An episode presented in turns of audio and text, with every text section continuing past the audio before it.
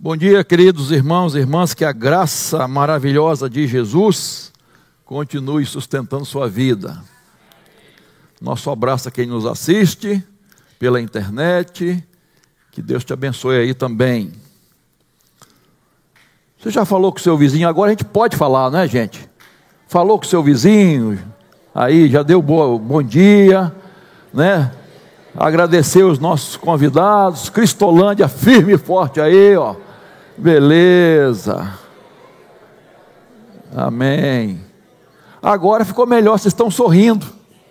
É, fica melhor assim, né? Isso. Vamos lá, abra sua Bíblia em Atos dos Apóstolos, capítulo número 4. Atos 4 o texto está sendo projetado aí, é apenas um versículo, e nós vamos recitá-lo juntos. Aqui embaixo e lá em cima também. Amém? Ah, bom. Firme. Isso aí. Vamos lá, vamos recitar esse verso juntos? Ao verem a ousadia de Pedro e João, sabendo que eram homens iletrados e incultos, ficaram admirados e reconheceram que eles haviam estado com Jesus. Vamos repetir essa última frase aí, e reconheceram, vamos lá? E reconheceram que eles haviam estado com Jesus. Coisa maravilhosa, não é, queridos? Eu quero falar de retratos de Cristo, ou fotografia, né?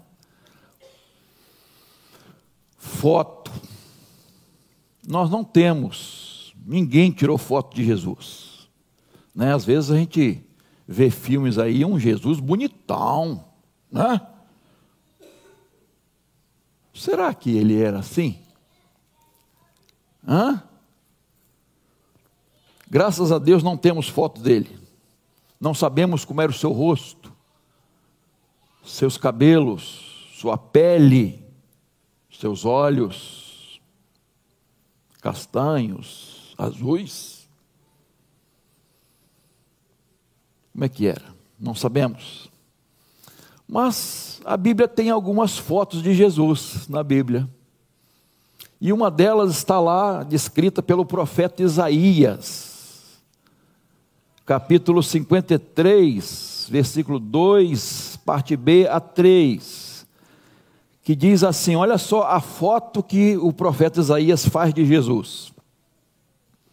Não tinha boa aparência nem formosura. Olhamos para ele, mas não havia nenhuma beleza que nos agradasse. Era desprezado e o mais rejeitado entre os homens homem de dores, e que sabe o que é padecer, e como um de quem os homens escondem o rosto, era desprezado, e dele não fizemos caso. A descrição do chamado servo, o quê? Sofredor. Aquele que, como ovelha, foi levado para o matadouro, tomou sobre si nossos pecados e enfermidades, dores. Mas Mateus, Marcos, Lucas e João também fotografam Jesus, não é? Porque falam o quê? Do nascimento, vida, morte, ressurreição de Jesus, eles fazem uma biografia de Jesus. Eles descrevem Jesus, não na sua aparência física. Claro que eu não estou falando sobre isso, né? Você já percebeu. E aí, lendo então os relatos desses evangelistas, a gente passa a conhecer mais Jesus.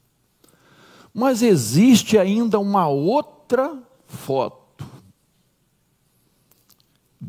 que eu chamo aqui de biografia viva.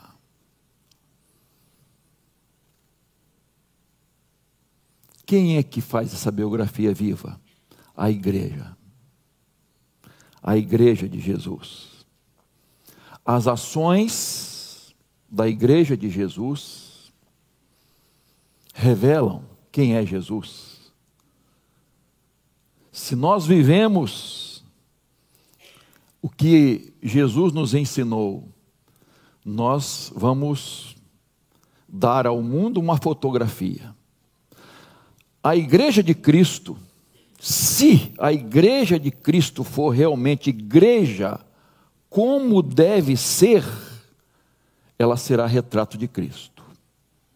Se o cristão for realmente cristão, como deve ser, ele será retrato de Cristo, isto é, semelhante a Cristo. Vai ser a imagem de Cristo. Porque quando a gente lê as cartas paulinas, a gente vai ver Paulo falando muito disso. Que Deus quer nos fazer o que? A imagem de Cristo. Nosso alvo é ser a imagem de Cristo, o retrato de Cristo. E eu entendo que a conclusão que as autoridades opressoras da época chegaram, isto é, a conclusão que chegaram quando estavam diante de alguns apóstolos, falaram assim: eles estiveram com Jesus. Não há outra explicação para a forma que eles estão falando, vivendo só tem uma explicação para entendermos isso. Eles estiveram com Jesus. Eles se relacionaram com Jesus. Eles foram companheiros de Jesus. E eu acho isso aqui algo assim maravilhoso, extraordinário, que deve ser nosso alvo, irmãos.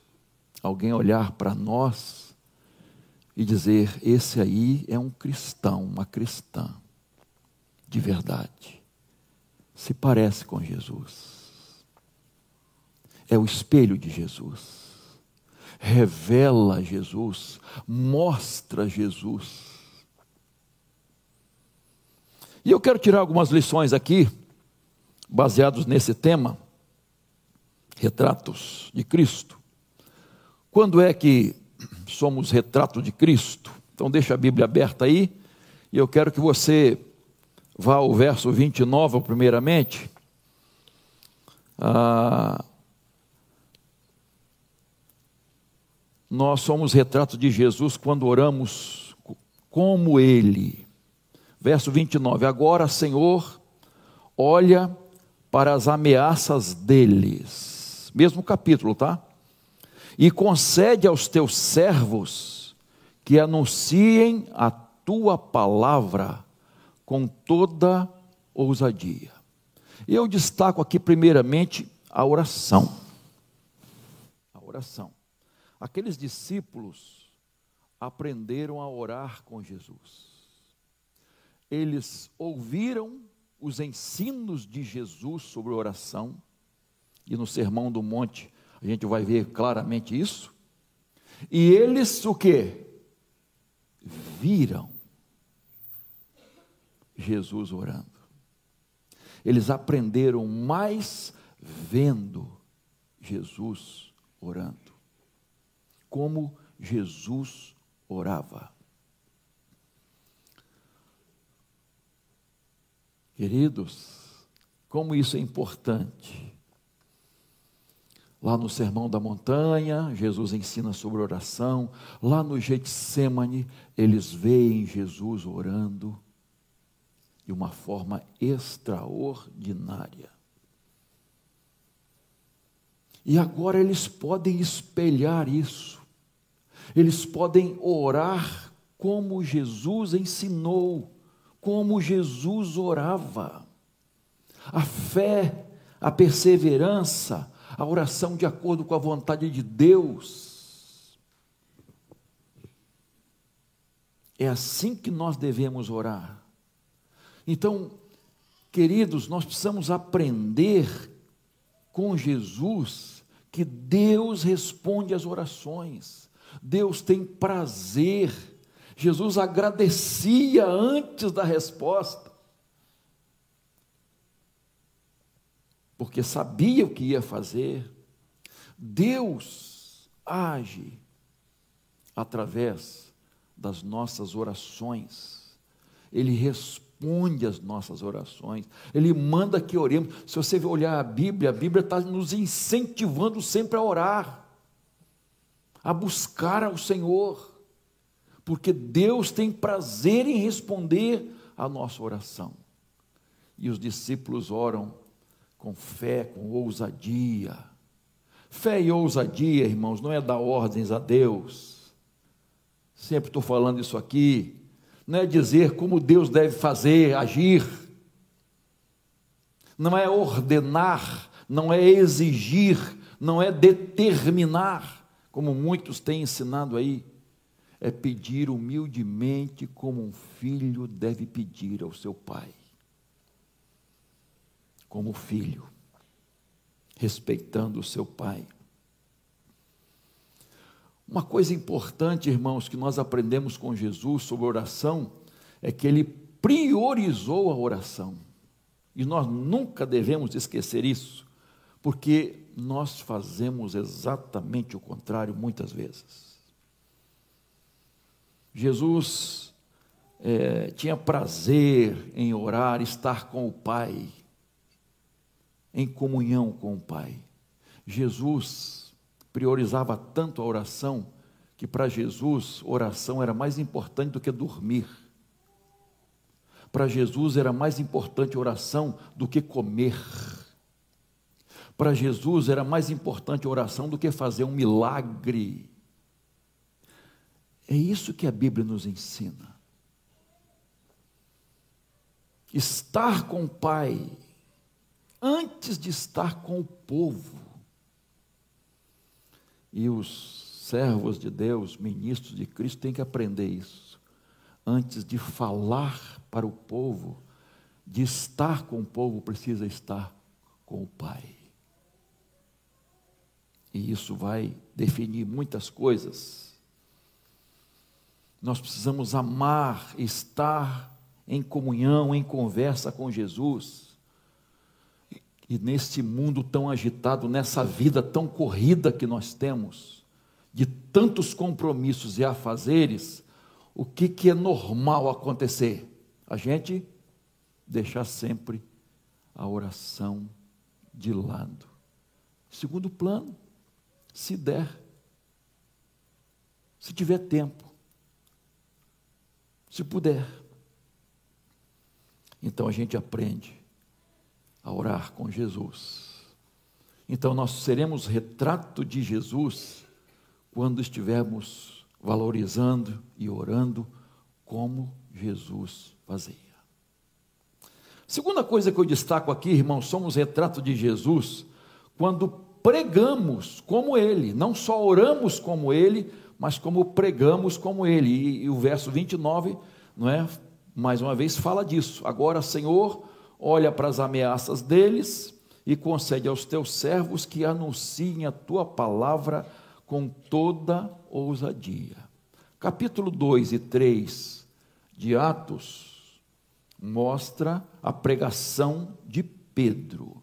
Que pregação poderosa e ousada.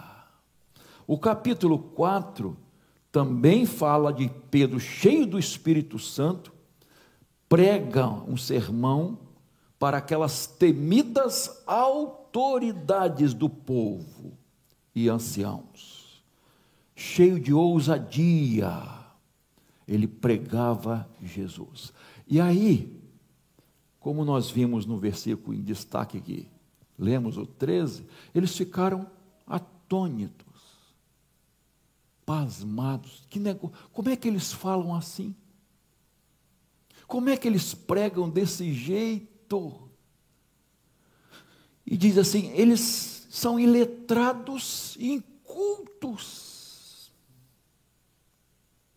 Isso seria normal para alguém, vamos dizer assim, que frequentou as escolas tradicionais rabínicas, Hilel, Shammai, os grandes mestres. Mas eles não tiveram com esses mestres, mas tiveram com o mestre dos mestres. Eles estiveram com Jesus. Eles não estiveram com os nossos maiores mestres, mas estiveram com Jesus. Foi a conclusão que eles chegaram. Eles aprenderam com Jesus e estão espelhando a vida de Jesus, e estão reproduzindo a vida de Jesus, porque não se explica essa intrepidez, essa ousadia, essa autoridade, essa coragem, a não ser pela convivência com Cristo. Guarda isso, irmão. Convivência. A convivência com Jesus transforma as nossas vidas. O relacionamento com Jesus transforma as nossas vidas. Meus irmãos, todos nós somos influenciados e influenciamos. Todos nós. Todos. Eu e você. A convivência com pessoas, independente do que elas sejam, vai trazer coisas boas ou ruins para nós. Convivência. Vai nos afetar de alguma forma. A convivência. Por isso é importante, irmãos, com quem nos relacionamos, a nossa convivência, nossas amizades, nossas companhias. E eu vou focalizar mais isso hoje à noite, falando do Salmo 1. Salmo 1, a importância de não andar segundo o conselho dos ímpios, não se deter no caminho dos pecadores e nem se assentar à roda dos escarnecedores. Venha e traga seus filhos para falarmos um pouquinho sobre isso. Então nós precisamos aprender com Jesus como pregar, como falar. Da boca de Jesus nunca saiu uma palavra torpe, feia, obscena. Da boca de Jesus não saiu fofoca, não saiu mentira, maledicência, difamação, injúria, calúnia. Se para a lei dos homens isso é crime, imagina em relação à lei de Deus. Então, jamais alguém ouviu algo ruim da boca de Jesus, sair da boca de Jesus. Pelo contrário, só saiu o que? A palavra de Deus, palavras que edificam, palavras que constroem, palavras de sabedoria, palavras de amor, palavras de temperança, de equilíbrio, sempre ouvimos isso. E as pessoas ouviram da boca de Jesus. Colossenses capítulo 4, verso 6, o apóstolo Paulo diz assim: Que a palavra dita por vocês seja sempre agradável, temperada com sal, para que saibam como devem responder a cada um. Eu gosto dessa expressão, temperada com sal, é, com sabor, que agrada. Palavra que agrada. Não por concordar com erro, não é isso, mas palavras que fazem bem. Porque tem palavras que fazem mal. Que destroem, que ferem, que machucam, não é? Escrevendo aos Efésios, capítulo 4, verso 29, Paulo diz assim: Não saia da boca de vocês nenhuma palavra suja, mas unicamente a que for para edificação, conforme a necessidade, e assim transmita graça, olha só, aos que ouvem. Irmãos, que coisa maravilhosa. Que coisa maravilhosa. E aí, volte ao texto normal, do que base aí da nossa mensagem, versículo 12, né, ainda na pregação de Pedro, e não há salvação em nenhum outro. Olha só, não há salvação em nenhum outro, porque debaixo do céu não existe nenhum outro nome dado entre os homens, pelo qual importa que sejamos salvos. Ele está dizendo aqui, gente, só existe um caminho. O caminho é Jesus. Não há nenhum outro. Nenhum outro nome que alguém possa ser salvo ou salva. Só Jesus. Jesus é o único que pode nos salvar. Ele, somente Ele, pode trazer salvação à vida de uma pessoa. Mais ninguém, não há outro jeito de chegar ao Pai, ao céu. Não há atalhos. Não há nenhum sistema. Só através de Jesus. E aí no verso 20, mais uma palavra de Pedro diz assim: Pois nós não podemos deixar de falar das coisas que vimos e ouvimos. Vimos e ouvimos. Não existe nada melhor, nada mais edificante, nada mais abençoador do que falar para alguém a palavra de Deus. a palavra de Deus, transmitir a alguém a palavra de Deus. O Sinédrio, o, vamos dizer assim, o Supremo Tribunal Federal da época, tentou impedir a pregação, se opor à pregação, ameaçando os pregadores, proibindo a pregação. Mas eles disseram: Nós não podemos deixar de falar.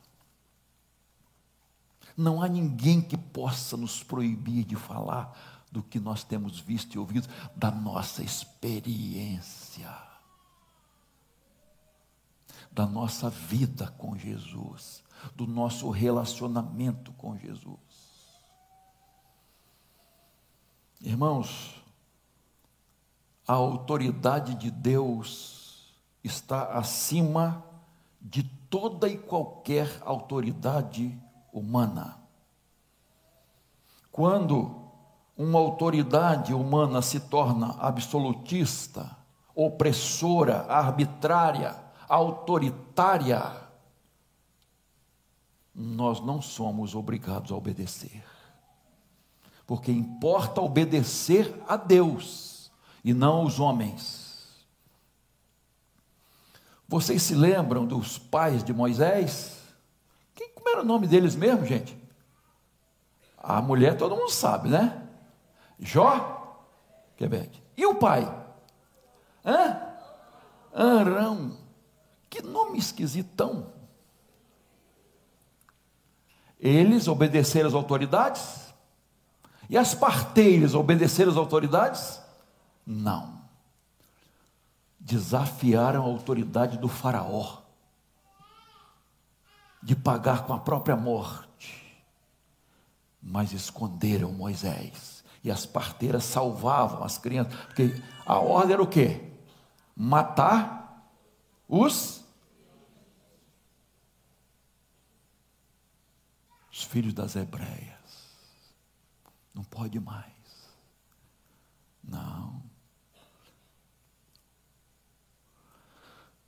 Misael, Ananias, Azarias, Daniel obedeceram a ordem do rei da Babilônia? Não. Pagaram, né? Preço alto. A cova, a fornalha cova dos leões, não é covinha qualquer não, né? Pagaram, mas estavam ali desafiando a autoridade. Nós não vamos nos curvar diante de ídolos e nem diante do Faraó. Não vamos nos curvar. E Pedro e João agora desobedecem ao sinédrio. Aquele sinédrio que de alguma forma tinha mandado matar Jesus e agora estava intimidando seus seguidores, aqueles 70 membros, sacerdotes, saduceus, escribas, fariseus e anciãos. Desafiaram. Ah, um dos líderes da reforma protestante, ou melhor, o líder na reforma protestante na Escócia, se chamou John Knox. Diziam dele assim, exatamente assim: Este homem teme tanto a Deus que não tem medo de homem algum. Por causa do seu temor a Deus. Ah, irmãos, que exemplo para nós. Gente que se parecia com Jesus, que era retrato de Jesus. Uma jovem cristã do século III foi martirizada em Cartago, quando o carrasco se aproximou para tirar sua vida e intimidá-la. Ela disse assim: Viva, eu te vencerei na minha morte serei mais do que vencedora. E foi martirizada. Não podia deixar de falar do que tinha visto e ouvido. Somos nós testemunhas de Jesus. Estamos falando como Jesus nos ensinou e fez. Irmãos, às vezes na hora da tribulação, o mundo e o diabo querem nos intimidar. No nosso dia a dia. Se você não ceder, vai ser prejuízo para você. Você tem que ceder para você não se prejudicar. Faça o que o patrão mandar, para você não perder seu emprego, se tiver que mentir, minta. Se tiver que trapacear, trapaceie. Olha só, olha a pressão. Senão você perde o seu emprego. E quantos casos nós ouvimos domingo passado mesmo na classe de batismo, uma irmã deu o seu testemunho que foi mandada embora do seu trabalho porque não quis mentir, fazer algo errado. Ceda ao assédio sexual do seu patrão, senão você vai se dar mal. Aceite propina, dê propina, para você se livrar de alguma coisa, para você não ter um prejuízo maior. E nós sempre estamos lidando com esse tipo de coisa. Faça a vista grossa. Finja que não viu, que não sabe de nada. É melhor. É menos problemas. Olha só. E às vezes dentro de casa, dentro de casa, sendo conivente com coisas que desagradam a Deus, com violência, com abusos. E tem gente que se cala.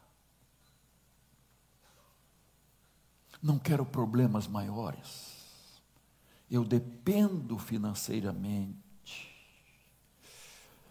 Ah, que tristeza, irmãos.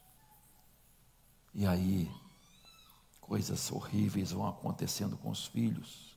Finja que não sabe, que não viu. Ceda certas intimidades do seu namorado. Senão você, ele vai terminar com você. E você vai arrumar quem? Já ficou aí, né? Capengando. Gente, colega diz: Ih, você nunca namorou, você tá, tá, tá. Então, ceda as intimidades. Faça sexo para agradar. Senão você vai perder sua namorada, seu namorado. Faça o que ela quer, que ele quer. Aceite essa situação. Olha, o que, que tem um beijo gay? O que, que tem? Né? Bonitinho. É. Tem que ceder essas pressões. Tem que ser igual a todo mundo ou pelo menos uma parte, que quer impor um comportamento anormal contra a natureza, contra o próprio Deus. Mas está tão em moda, está tão em moda isso. Faça sexo, para quando alguém te perguntar, você é virgem? Não sou mais. Que negócio de virgindade é essa? Eu não sou mais virgem. Porque se você disser que é virgem, vão dizer que você é de outro mundo. E isso no meio de adolescentes e até juniores.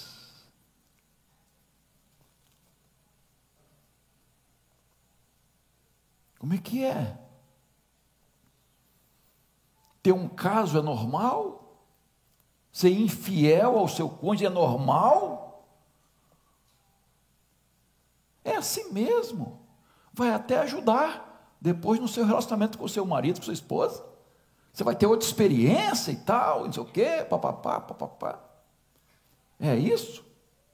Ou então antes do casamento, ó, você tem que fazer antes para você ver direitinho como é que é, se você vai se casar com essa pessoa mesmo.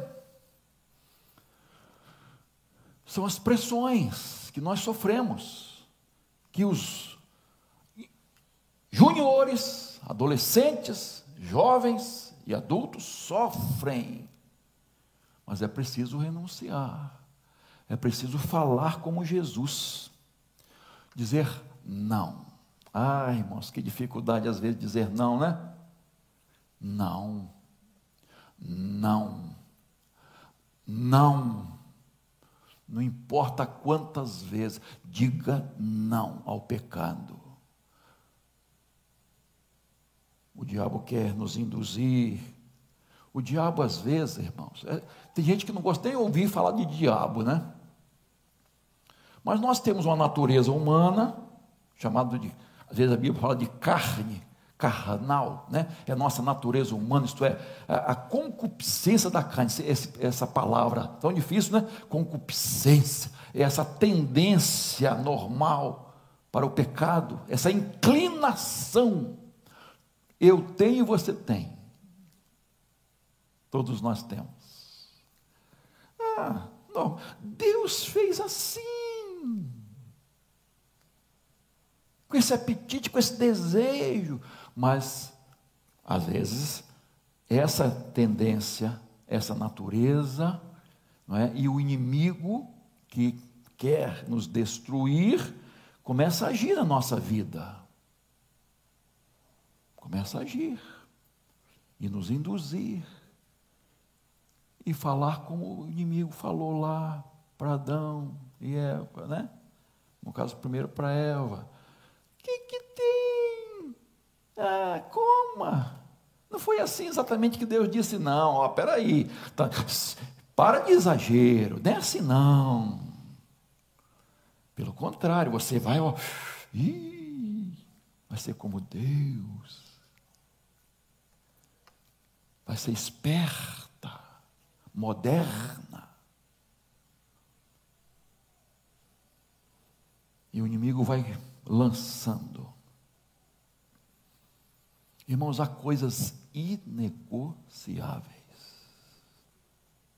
Quando se trata de vida espiritual, quando se trata de pecado, de influência maligna, não tem negociação. É preciso ser radical. Você lembra quando Pedro, na sua intrepidez, né, no seu orgulho, dominado pelo orgulho, tentou impedir Jesus da cruz? Não. O que, que Jesus disse para ele? Hã? Afasta-te, arreda-te de mim, Satanás. Para Pedro. Pedro é, é, assim, né? De altos e baixos, né? É, lá quando ele negou Jesus, que eu vou falar hoje à noite também, ele se mistura com os escarnecedores. Mas ele é identificado. Ele estava na sua fraqueza, ele é identificado. E, ué, ele é um deles. Mas não foi pelo testemunho, olha só que coisa feia, né? Não foi pelo testemunho dele, foi porque ele falava aramaico, era galileu, tinha um sotaque. É um deles. E ele praguejou, por último, né? na sua descida. Poderia ter se identificado como um seguidor de Jesus. Falar como Jesus, se portar como Jesus. Mas não foi. Então não se negocia, irmãos. E falando de falar, fale a verdade. Tem gente que às vezes fala a verdade, mas sem amor. Fale a verdade com amor. Fale a verdade na hora certa. Tem gente que fala a verdade na hora errada, da forma errada. A verdade tem que ser dita, mas com amor e na hora certa, com ousadia, com sabedoria mas eu gosto também, ainda nesse aspecto de falar, porque às vezes nós temos que nos calar. A sabedoria manda calar às vezes, não é hora de falar. Houve momentos que Jesus se calou, você pode ver. E Isaías descreve isso 700 anos antes, Isaías 53, 7 diz assim: Ele foi oprimido e humilhado, mas não abriu a sua boca, como o cordeiro foi levado ao matadouro, e como ovelha muda diante dos seus tosqueadores, ele não abriu a sua boca. Tem hora de falar e hora de calar. Tem hora que tem que fechar a matraca. Quem fala demais? Às vezes, o silêncio é eloquente. Fala alto. O silêncio. Às vezes, o silêncio é a melhor resposta. É a demonstração de sabedoria. Especialmente quando alguém espera que você fique com raiva colérico, violento. É neste momento que o silêncio vai falar alto, muito alto, vai dizer tudo. Provérbios capítulo 17, verso 27 e 28, que você deve conhecer com certeza, diz assim: Quem controla as suas palavras possui conhecimento, e o sereno de, de espírito é inteligente. Até o insensato, o tolo, quando se cala, é tido por sábio. Se fica com boca, de boca fechada, passa por inteligente. Calar. Jesus nos ensina isso também. E o calar vai nos tornar parecidos também com Jesus. Então, o que que Jesus nos ensina aqui, irmãos? A, para sermos parecidos com Jesus, nós temos que falar como Jesus, pregar como Jesus. E às vezes, calar como Jesus. Mas em terceiro lugar, e por último, somos retrato de Jesus como quando agimos como Ele. Precisamos orar como Ele, falar como Ele, mas é preciso viver como Jesus, agir como Jesus. E o verso 14, que destacamos já, vendo que o homem é, que havia sido curado estava com eles, nada tinham a dizer em contrário. Isto é, contra fatos não há argumentos. Toda aquela perseguição dos apóstolos se desencadeou por quê? Por causa da cura de um coxo, um paralítico lá no, na porta do templo que ficava pedindo esmolas. É Atos capítulo 3. Então os líderes perguntaram no versículo 7: com que poder ou em nome de quem vocês fazem isso? Pedro, cheio do Espírito Santo, disse, lhes disse: Em nome de Jesus Cristo, este homem está curado na presença de vocês. Pedro e João estavam imitando Jesus, fazendo o que Jesus fazia, agindo como Jesus agia, fazendo as obras que Jesus fazia. Então eles estavam parecidos com Jesus. Eles operavam com o poder e o nome de Jesus. Eram parecidos com Jesus. E nós precisamos imitar Jesus, irmãos, no nosso modo de agir, de viver, de proceder. Paulo, lá em 1 Coríntios, capítulo 11, verso 1, diz assim: Sejam meus imitadores, assim como eu sou? Olha só, irmãos, precisa estar tá muito seguro para dizer isso, não é? Sejam meus imitadores, assim como eu sou de Cristo. Façam o que eu faço, porque eu faço o que Cristo fez. Isto é, me sigam, porque eu estou seguindo a Jesus. Se vocês estiverem me seguindo, vocês estarão bem, porque eu estou seguindo a Jesus. É isso, essa autoridade que o apóstolo Paulo tinha para falar, para dizer para as pessoas.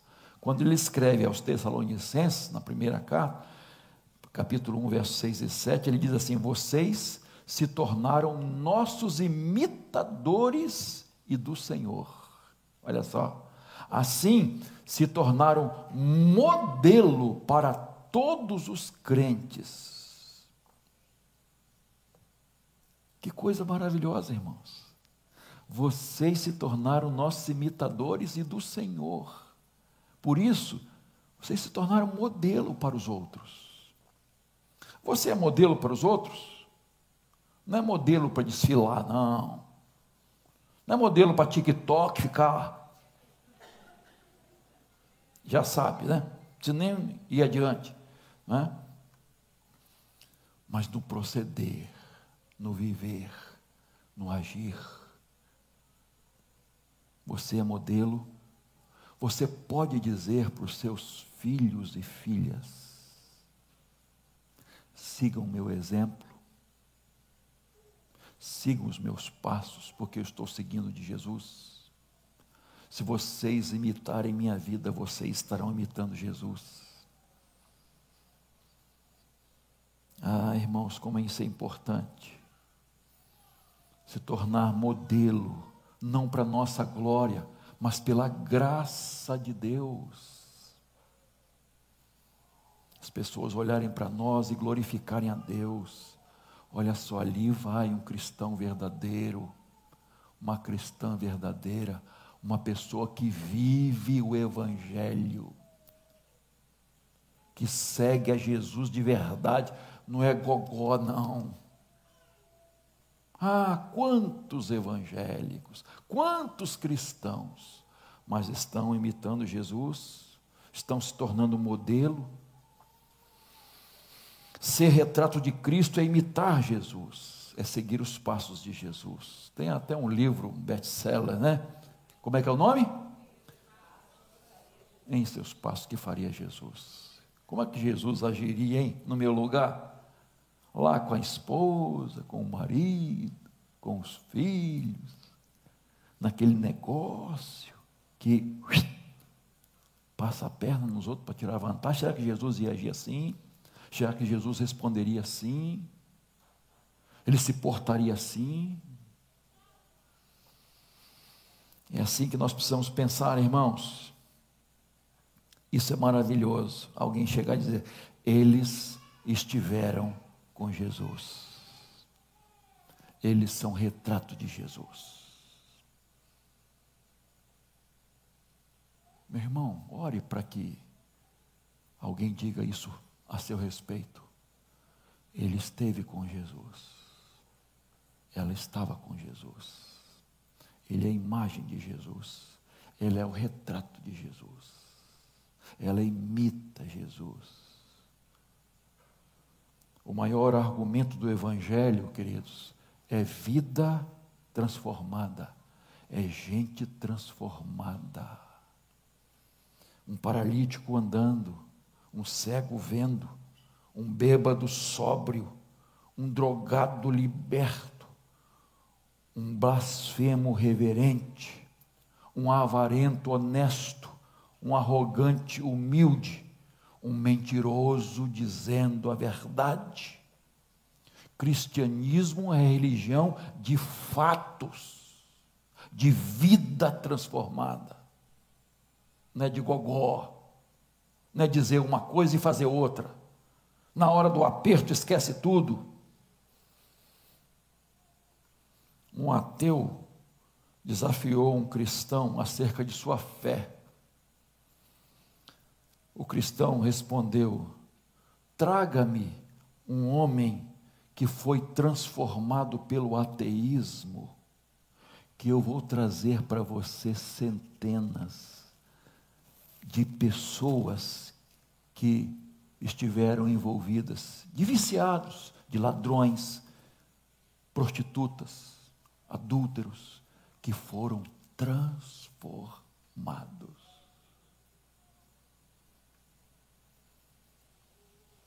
Ah, irmãos, como é importante isso. Ele esteve com Jesus. Ou ele anda com Jesus. Ela anda com Jesus. Nosso relacionamento com Jesus faz com que sejamos retrato dele. Somos a imagem de Jesus, seu amor, sua compaixão, sua santidade, sua ousadia, piedade, paciência, perdão. Agimos com Jesus. Eu quero terminar contando a história que você talvez conheça de um missionário que foi identificado com Jesus. Missionário David Livingstone. Ele era médico e foi para a África. Passou 30 anos lá, convivendo com as pessoas, ajudando as pessoas, pregando o Evangelho. Enfim, 30 anos com aquele povo africano. Morreu no campo missionário. Os tiraram o coração dele e sepultaram na África. E o corpo dele foi levado para a Inglaterra. Mas o coração dele, olha só, que coisa interessante, o coração dele estava aqui. O coração dele estava aqui. Anos se passaram. Um outro missionário, Stanley, foi para lá. Foi o mesmo lugar onde ele viveu, conviveu. E, e ele falando sobre Jesus, ensinando sobre Jesus, né? Tal, tal. Aí alguém disse assim: Eu conheci Jesus. Ele esteve aqui com a gente. Olha só. Ele esteve aqui com a gente. Aí o missionário, ué, como é que esteve aqui? Aí que ele foi perceber que eles estavam se referindo ao missionário David, que esteve lá entre eles. Eles confundiram Jesus com aquele homem. Ele esteve aqui entre nós. Irmãos, que privilégio. Que privilégio. Que privilégio. Você já pensou se você ser confundido com Jesus? A sua vida ser a imagem de Jesus.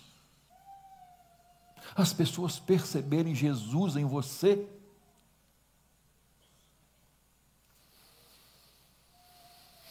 Há um hino antigo que diz assim: que a beleza de Cristo se veja. Nem, nem todo mundo lembra disso aí, né? Só os mais antigos, talvez. Que a beleza de Cristo se vê. Vou parar por aqui, senão vocês vão sair correndo, né? Toda a sua admirável pureza e amor, ó, tu chama divina, todo o meu ser refina, até que a beleza de Cristo se veja em mim. Que essa seja que seja um desafio para você e para mim, para cada um de nós, que a beleza de Cristo se veja em nós, a imagem de Cristo, o retrato de Jesus. Amém? Deus assim nos abençoe. Amém. Vamos, vamos orar, irmãos agradecer ao nosso Deus as maravilhosas bênçãos do Senhor, a oportunidade de estarmos juntos aqui e também com os irmãos que nos acompanham de longe. Curva sua cabeça em nome de Jesus. Vamos orar mais uma vez. Pai celestial, nós te agradecemos pela tua palavra que é viva e eficaz. Te agradecemos, Senhor, o privilégio de sermos cristãos, de seguirmos a Jesus, mas que possamos fazer com toda a propriedade, Senhor. Ó oh Deus, que a igreja seja o que ela deve ser, para ser conhecida como Igreja de Jesus, imagem de Jesus, retrato de Jesus que cada um possa ser assim, Senhor, e fazer assim. Obrigado, Pai, pelos dízimos e ofertas que foram entregues para o sustento da tua obra. Obrigado por esses irmãos e irmãs que estão aniversariando, tanto de nascimento como casamento, nós entregamos nas tuas mãos, pedimos as tuas ricas bênçãos, agradecemos por esse bem que é consagrado ao Senhor, dedicado ao Senhor Ó oh Deus, proteja, guarda que ele seja usado para a glória do Senhor.